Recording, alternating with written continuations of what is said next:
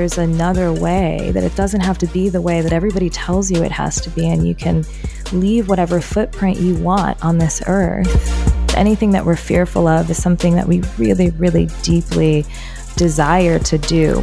We have to have the willingness to recognize that something that we're doing may not be working. Welcome to the Boss Babe podcast, a place where we share with you the real behind the scenes of building successful businesses, achieving peak performance, and learning how to balance it all.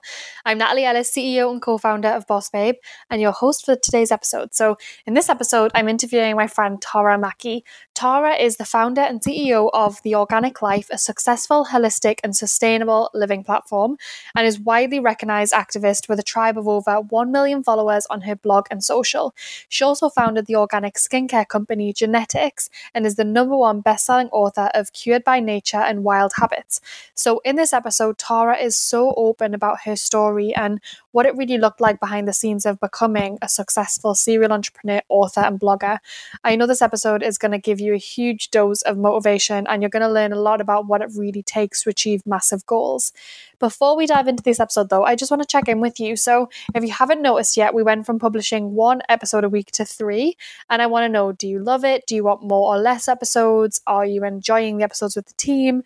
I just want to make sure that the content we're putting out there feels really aligned and is helpful for you. So, just let me know what you want to see more or less of. You can give me all your feedback, be as blunt as you like, and just DM me anytime at I am Natalie on Instagram. This episode is brought to you by the Boss Babe Insta Growth Accelerator, a 12 week program designed to help you grow and monetize your Instagram account. If you're ready to grow your audience with your absolute ideal clients who are throwing their credit cards at you, then listen up. I've created a completely free 90 minute training to show you how to do exactly that. I'm taking you through the step by step strategy to attracting 10,000 ideal clients as followers over the next 30 days. If you know that growing your audience with ideal clients who can't wait to buy from you would completely change the game, then this training is for you. As I said, it's totally free. I just recommend turning up with a journal and getting rid of all distractions as we waste no time getting into the nitty gritty specifics. You know that I love specifics. To get started with the training, just head to bossbabe.com forward slash IG dash growth or hit the link in the show notes below. A boss babe is unapologetically ambitious and paves the way for herself and other women to rise. Keep going and fighting on. She is on a mission to be her best self in all areas. It's just believing in yourself. Confidently stepping outside her comfort zone to create her own version of success. Version of success. Welcome, Tara, to the Boss Babe podcast. I am so excited for this. Thank you so much for having me. I am stoked. It's going to be great. It's always like the best excuse just to have a great conversation. So I know. I would love to dive in and just have you tell your story. You have such an incredible story. So just start from the beginning. I was born on cocaine. My mother did cocaine and drank and smoked cigarettes her whole entire pregnancy with me. My biological father was her drug dealer at the time. And by the time I was five, my mother had gotten into doing heroin. By the time I was six, she had overdosed in front of me, and my grandparents got custody of me. I testified against her in court at seven years old, and she relapsed in front of me again when I was 12. And that same year, I got put on my first pharmaceutical medication. Mm. Each year after that, a pharmaceutical medication, at least one was added. And so by the time I was 24, I was on 14 different pharmaceutical drugs. That was the year that I decided to come off of them cold turkey, mostly because I got to a place where my best friend had just taken her own life. I had just tried to take my own life. I was in an abusive relationship. I had nothing but toxic friendships. I had a job that I hated. And I realized that all of these feelings had originated when I got put on drugs. It was it was sort of daily disempowerment. Every single time I took a drug, I was reinforcing to my body that I felt that I needed that drug and that I felt that something was wrong with me and I felt that I couldn't function without them. It was reinforcing a belief. And I don't recommend that people come off their drugs cold turkey, quite the opposite. But this is just my journey. When I decided, when I made that decision to come off, it was a, really about self preservation, about recognizing that my future looks two different ways. There's a future where I'm on drugs still, And honestly, when I'm honest with myself, I can't see making it past 25 or maybe 30. And there's a future where I'm off drugs and I get to accomplish all of my dreams. And both of those are scary.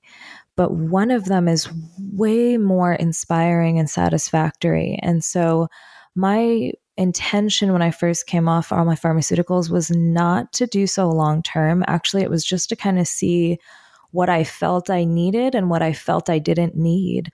But after a very short period of time, I started to find natural alternatives to all the pharmaceutical drugs I had taken in the past. So, for pain, for depression, for anxiety, for ADD, for inflammation, for my skin, for my hair and realize that there is not a world in which I would ever go back to something that doesn't work when I found something that does. Mm. And that really is the start of my journey and the reason behind my mission being so heavily focused on giving people alternative options to their life. I love that. And so you were put on your first pharmaceutical when you were how old? 14? 12. Okay. And what was that for? That drug was lithium. So I had watched my mom overdose as a six year old child, and I had watched my mom relapse in front of me when I was 12. And when that relapse happened, I was the one that witnessed it. I was the one that found the drugs and alcohol. I was the one that had to tell my family. And I had been going to therapy all these years, but the therapist at that point suggested I see a psychiatrist and a child psychiatrist. And a child psychiatrist's job is to put children on medication. And so he looked at my family history, what I had been through, and put me on a mood stabilizer based on the fact that there was a history of mental illness in my family. And basically, those were the kind of drugs the rest, anyone else in my family who took drugs was on as sort of a precursor to try to help before it started. Mm, so, almost, I'm assuming because your family were in that direction, you were going to be too, and you just got that label put on you. That was the assumption is that because of what I'd seen, because of what I'd experienced, how could she not be depressed? Like, who would blame her, really? And when she figures out that she's depressed, this will help. So it was sort of like a prereq, you know, just like, let's try this before it even starts and see what happens. Yeah, I feel you. And I definitely encountered something similar, not the drug side, but I my mum was in a really abusive relationship and I remember finding her numerous times when she tried to commit suicide. And I was also mm. the same kind of age as you. And, and then I went to live with my grandparents. So I definitely feel you on that. And, and it almost feels sometimes when you're that age that the odds are just stacking against you. And yes. did you feel when you moved in with your grandparents that you got this kind of new lease of life and freedom, or was it still this battle? Were you still seeing your mum?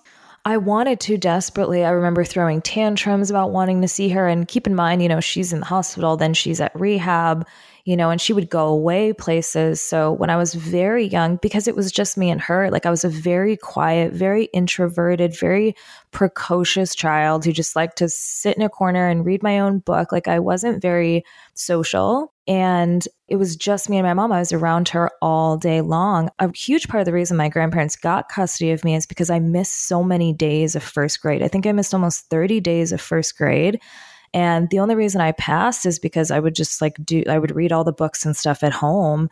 But that was all due to the fact that she was hungover and wouldn't take me to school. You know, like it, so many things were stacked up against me. And I see it now when I go down to Mexico and, and we work with orphans. Like you just see that, like, okay, they didn't get to go to school because they need to wear uniforms and their parents can't afford the uniforms. And it's like, it's this cycle of poverty that when you're born into a specific situation, it's very, very hard to feel like there's going to be any sort of relief. So even when I lived with my grandparents, you know, they had sort of been my babysitters anytime my mother had not been around. And so it wasn't like a very drastically different situation from what I was normally used to and I didn't feel any, I mean, I felt safer than over time than the chaos I was used to seeing with my mother, but that takes a while to sink in that someone is providing you a better life. So I definitely, for a long time, did not see it that way. I think I was very bitter and angry as a kid. And I think my grandparents, even, were, you know, they're in their 50s and they don't want to be raising a seven year old child. And I think we butted heads for a long time because of that, to be honest. Yeah, and I guess you didn't know any different. No, I didn't see the gift in it. There was no possible way. And the only way they even got custody of me is because of very quick thinking.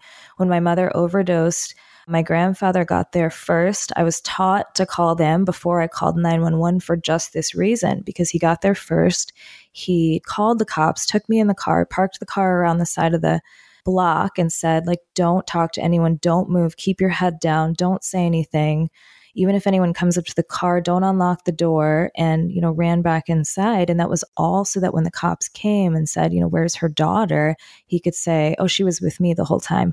Otherwise, I would have gone straight to foster care. And they knew that.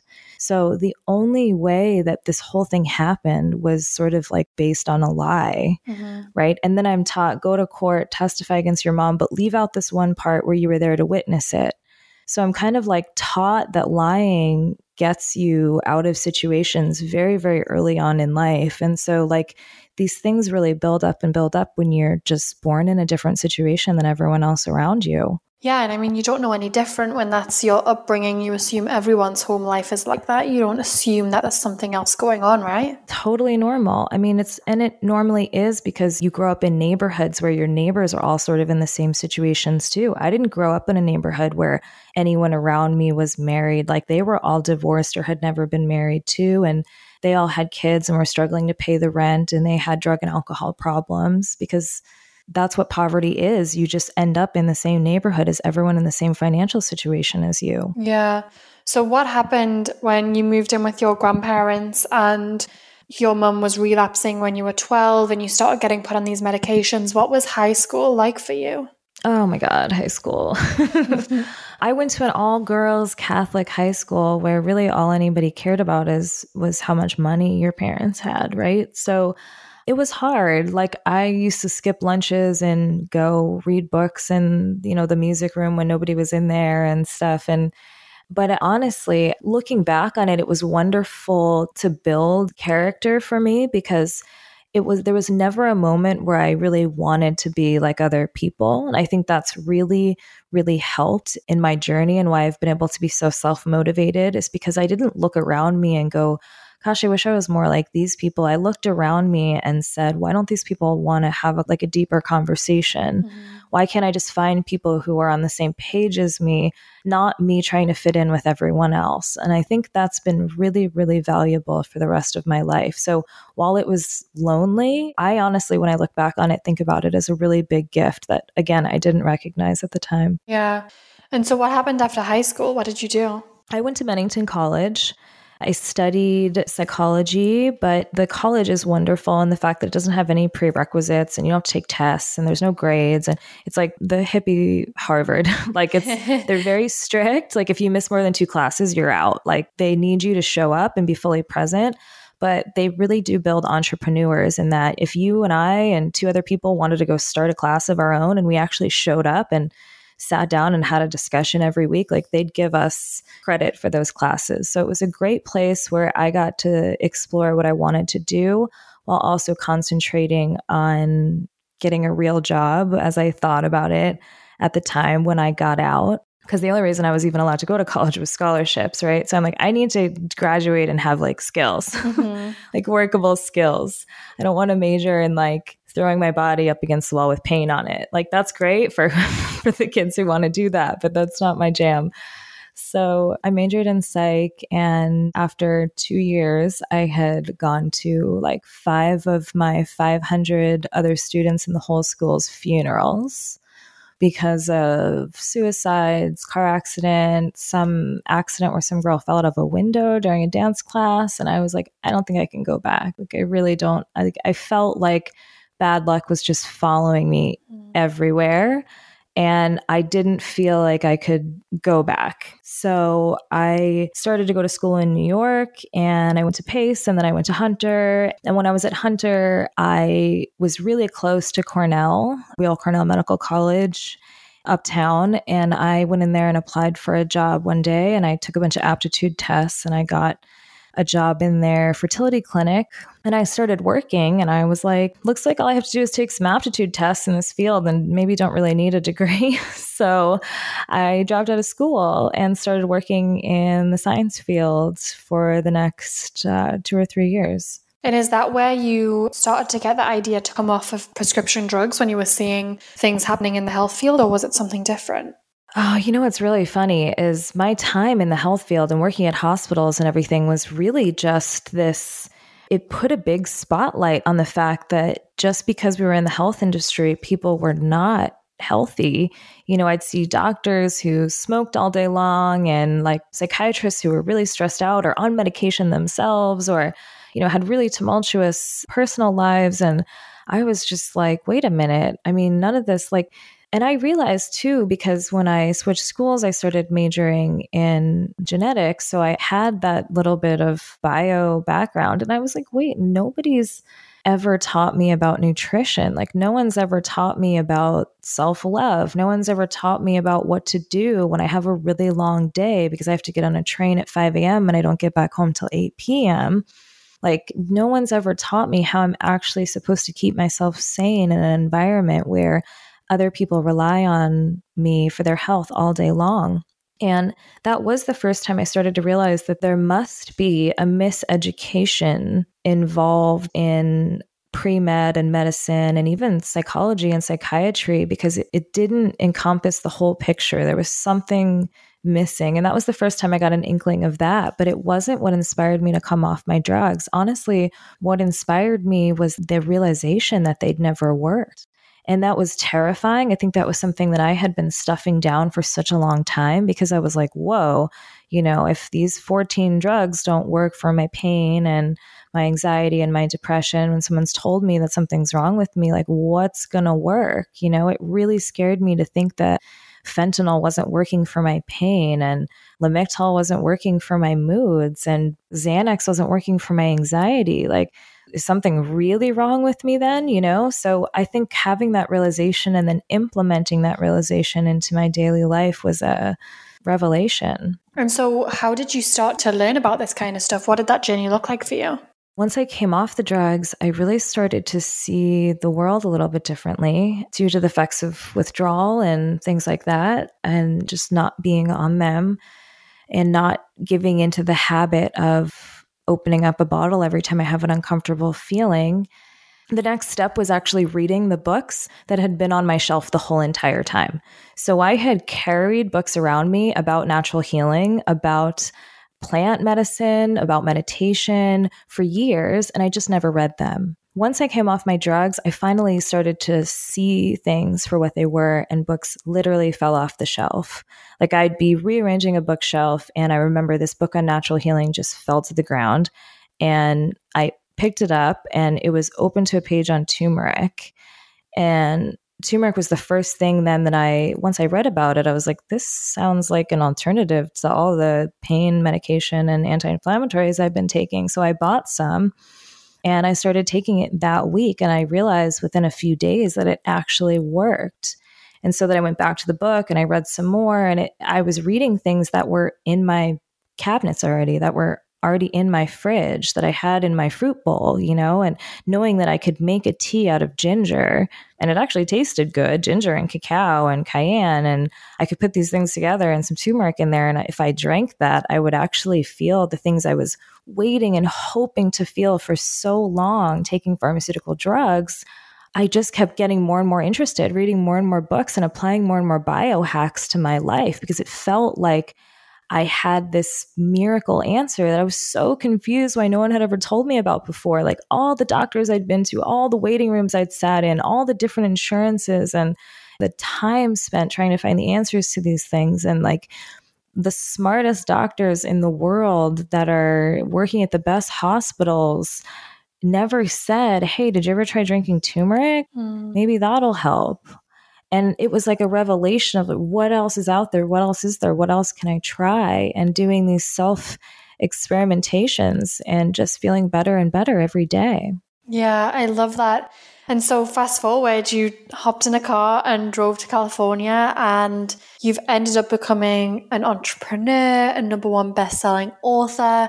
How did that happen? Oh, God, I love this journey. Like, it was really, first of all, I have to really give it up to when I was in New York, trusting the universe, trusting plans, trusting myself when I let go of toxic friends, toxic people in my life, and embracing the people who really were there for me 100%, no matter what I said I was going to do. You know, I thought it was crazy to come off my drugs because my doctors had told me for a long time coming off your drugs is a symptom of your illness. And so to hear somebody say it's a brave thing you're doing, it's a smart thing you're doing, it's a healthy thing you're doing, having those people in my life and leaving room for them to show up really was the catalyst for that journey out to California. So yeah, I got in my car with $300 to my name and I drove out to California and I started living my dream. And it's been years and years of hard work. But the first thing I did was line up some jobs, like catering jobs, modeling jobs, like voiceover jobs when I first got to LA because I didn't know anybody. And I just wanted to make sure I was going to have a little bit of money for the first few months. And I did things like that for years, just odd jobs every single month and slowly built my companies by doing things for free, for doing, I wrote on my blog for years and years and years before anybody paid me to write something. And that all paid off because my publishing company found my blog in 2014 and came to me and asked me to write my first book. And without all of those years I put in doing every single article and every single thing before that for free, really for my own therapy at the end of the day. I mean, I loved doing it. It never would have happened. And so I honestly don't feel like there's any such thing as an overnight success. Like you look into anybody's story who's successful, and all successful people have in common is discipline. And the reason that that's what they have in common is because nothing happens overnight. Like I put in so much work for the years leading up to that book deal proposal that I don't want to leave out of any story. I want people to know that the work you're putting in right now will always pay off in the future, no matter what it is. So I played the House of Blues. When I first moved to LA, I worked jobs doing background for movies and music videos, like literally anything that I could get and it was this really beautiful journey where, for once, I got to kind of wake up in the morning and do the day my way and focus on my health because I really needed to, because the withdrawals from the medication lasted for three years. And there's no way I could have held down a normal job. So it, it forced me to be able to make it work for me. And that's been a really great foundation for my entrepreneurship for the last few years. So, can you talk a little bit about where you are now? Absolutely. Yeah. I mean, it's really interesting because I just heard about the nine or 12 different classifications and what your balance in your life between friendships and career and spirituality and how you are emotionally and your hobbies and your travel. And I, I feel like for the first time in my life, I'm able to balance all of those things. Like I have love and I have great friends and I have the ability to travel and I have the ability to create businesses and give back and do things that are for the greater good and do things that all revolve around my mission and create music and write songs that remind people how powerful they are and have people every single day in some way, shape, or form send me a message that says, What you've created has changed my life. And to know that everything I've been through has been for that so that people know that there's another way, that it doesn't have to be the way that everybody tells you it has to be, and you can leave whatever footprint you want on this earth. I think that's the greatest mission of all. Yeah, I love that. And I mean, you're such a testament to that. You've got over a million followers on your blog and on your social. You've got an amazing, successful company. You've got two books, and you've really embodied that mission and pushed it forward. And I think that journey is just so inspiring. And I feel like the people listening are just so inspired and ready to just implement even more discipline because I'm fully in agreement with you. I think discipline mm-hmm. is everything because there's always going to be a distraction at every corner. There's always going to be a reason why you shouldn't. And it's really on us to give the reason why we should. So, can you talk a little bit about what your company does? Yeah, absolutely. So, my company, The Organic Life, is a lifestyle company that embodies a few things that I do, one being my music career and my blogging. And then my company, Genetics, which is an organic beauty company that focuses on organic enhancement. Our top seller is a breast enhancement oil. It also works on butts and lips.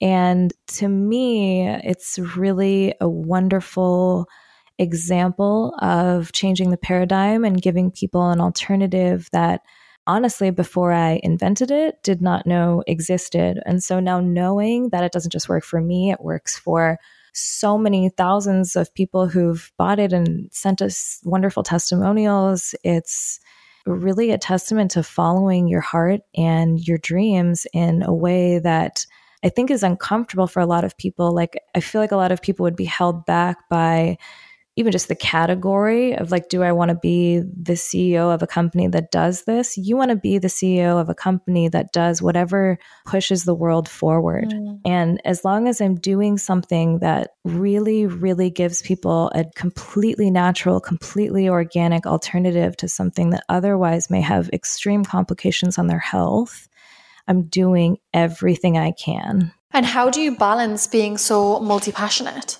Because as you mentioned, you've got your blog, you've got an amazing singing career, you've got a product based business. None of those things are easy in and of themselves. So, how do you balance being multi passionate? That's a really good question. I remember when I was very young, my neighbor telling me, you know, Tara, you have to pick something. Like, you can't do everything. Like, when you get to college, you're going to have to pick something. Then, of course, I went to a college where you didn't have to pick something. So, I gave myself a few more years. And I want to say, I don't know if I've ever, quote unquote, really picked something that I've been doing 100% of the time.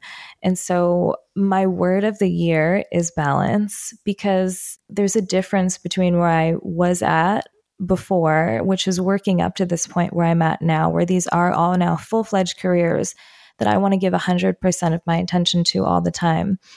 And so I will say what's really helped is diving more into my spirituality and diving more into my organizational skills. So every single day I meditate and free write in the morning. And every single day, I make a to do list, even if it's literally exactly the same as the to do list the day before and I check things off of it. That viscerally for me really helps. I'm also a type A Virgo, so that really helps. but I think it really helps anyone's sense of accomplishment. And also, it helps me to realize that, you know, not every day I'm going to get every single thing done. But as long as I get some things checked off the list, I'm further towards every single one of my goals. Mm, I love that. And I think it's true as long as you can do that organizational part and really maintain effort equally in different things. And I think you're such a great example of that. And it's so good to see. And everything kind mm. of fits together too. It all fits towards this bigger mission, which I really, really love. And so, what was it like getting a product based business off of the ground? Oh my God. It's been such an interesting journey. And I really honestly love the story because, you know, the company, all the products are organic and the story happened very organically. So a few years ago, I was like, hey, I've been rocking an A cup for like my whole entire life now. Like, I would love if I had some sort of option to just make them like a little bit bigger and just see what that feels like, you know? So I researched my options and I found out that there are supplements and creams that claim to make your breasts bigger. But when I looked into the ingredients, I really wasn't comfortable. All of the products that I found had parabens in them, and parabens have been linked to breast cancer. So I was like, why would I put something that's been linked to breast cancer on my breast. In no world does that make any sense to me. So I researched the active ingredients and the supplements that people on Amazon, there's like thousands and thousands of reviews that say that this worked for this purpose. So bought them all, solar infused them in organic olive and almond oil. And then I used it as an oil on my breasts. I did a breast massage every day for like two months. And over those two months, I grew two cup sizes. Wow. And I know when I went shopping for that bra, in which I realized that I had grown two cup sizes, I exactly, I was like, wow, this actually works. And knowing myself, knowing I hadn't ever gotten there before, like not on birth control, anything, I've always just been a very tiny person. I was like, if this works for me, I have to let people know that this exists. So I did a DIY blog post on natural breast enhancement. And I got a lot of response from people saying, Hey, I've made this. It also works. This is amazing. I can't believe this doesn't exist anywhere. If it did exist, if you made it into a product, I would so buy it from you. So I kept a list of all of those people's emails that I made them their own email list. And I reached out to them and said, like, how much would you buy it for? What kind of ingredients would you be comfortable with? Do you want it to be basically the same thing? Do you want it to be scented or unscented? And I asked a ton of marketing questions and they responded. And so I did the design and worked with a designer that I knew who had worked with a friend's skincare beauty brand and put pre-orders up for sale because keep in mind like I don't have any money. I still don't have any money at this point. point and I had watched and helped my good friends companies make money by taking on investors and then I had watched a lot of them flop and fail because they dug themselves into a lot of debt. And I didn't want to start the company that way. Like in my mind, if people weren't buying it, I didn't have a company. If people bought it, great, I can start. So I put it up for pre order, and almost everyone that had emailed me about it the first time, who is now on my email list, bought it. And that's how I knew I had something. And then we got reviews, and people said that it worked and they loved it and they recommended it to their friends. And we went from getting orders from those people to getting orders from all around the world. And we've just grown from there. And I think the awareness has grown. The awareness around breast implant illness has grown. The amount of women getting explants has grown. And so I never could have imagined a world two, three years ago when this started, where this would be such a needed thing for women to need an alternative to this, whether it's they don't ever end up getting implants at all, or they got sick from their implants, had to have them taken out, and want an alternative to still feel like they can get to a size that they're comfortable with. There's so many reasons to use it. We have moms who love it and moms who recommend it to you know their daughters instead of surgery when they're in their 20s like it's just a wonderful alternative. And i think that's a huge part of my global mission is to just give people alternatives to what they think are the only solutions. Yeah and i think it's testament to to when you've got a product that really works people are going to mm-hmm. buy it. People are going to talk about it. People are going to tell their friends about it. People are going to tell other people to buy it and I think that's one of the best things you can do in business. Word of mouth is still the strongest form of marketing. So if you build something that's good and you give people a good experience, then you're going to be successful and your business is going to grow. And so, what kind of products have you developed since then? So, since then, I created three face serums based on ingredients that I had written about in both of my books and skincare needs that I myself had dealt with. So, serums that I had invented once again for myself that I had just had, you know, in unlabeled little amber glass jars around the house for years that I finally said, you know, people or enough people reached out to me really asking you know, you used to have cystic, nodular, gnarly acne, and now your skin is really good. How did you do it? What ingredients did you use? And so those are all of the ingredients that I put in, for instance, our detox face oil that I help that I invented to help myself with my acne and my psoriasis. So I have the detox face oil for acne, psoriasis, and eczema. I have our cellular recovery oil that's an anti-aging oil, and I have our glow brightening serum that is an oil for duller skin, or if you have sunspots, things like that, it's really great for just bringing a little brightness to your complexion. And once again, stuff I invented for myself that I was super, super happy with that I just kind of brought to market because people asked and people love them. I love that. Well, thank you so much for just being such an incredible testament to being able to achieve everything you really can envisage, even when you feel like the odds are stacked against you. And can you share some, maybe three pieces of advice for anyone who's listening who has a dream of maybe moving to a new country or state or wants to start their own business, but is in that, that space of fear around it? Can you share some tips of how they could move through that? Absolutely. So I honestly believe that fear points us in the right direction, right? I mean, other than life threatening events, anything that we're fearful of is something that we really, really deeply, most of the time, desire to do when it comes to something we want to do in our life. So if we listen to what that fear is and where it's coming from, and we really address that, and we have a willingness to address that, that really can move us in the direction of our dreams. I also think that my second book, Wild Habits, the wild method in there is so important for anyone who's trying to take the next step in literally anything, overcoming any bad habit. So that's even including, you know, self sabotage, things like that that pop up for us all the time, especially when it comes to success and moving forward in the right direction. So, WILD is an acronym and it stands for willingness. We have to have the willingness to recognize that something that we're doing may not be working. The I stands for intuition. We need to have the intuition to move forward, to recognize that what we're doing isn't working, but how we can work to be better the next time. The L stands for love. We have to have the self love, love for ourselves, love and forgiveness for everyone around us to move forward. And then, like you mentioned before, Natalie, we have to have the discipline we have to have the discipline. The D stands for discipline. It's not sexy, but as you know, and I know, the only thing that all successful people have in common is that they're disciplined. They have focus and they're disciplined in what they're doing.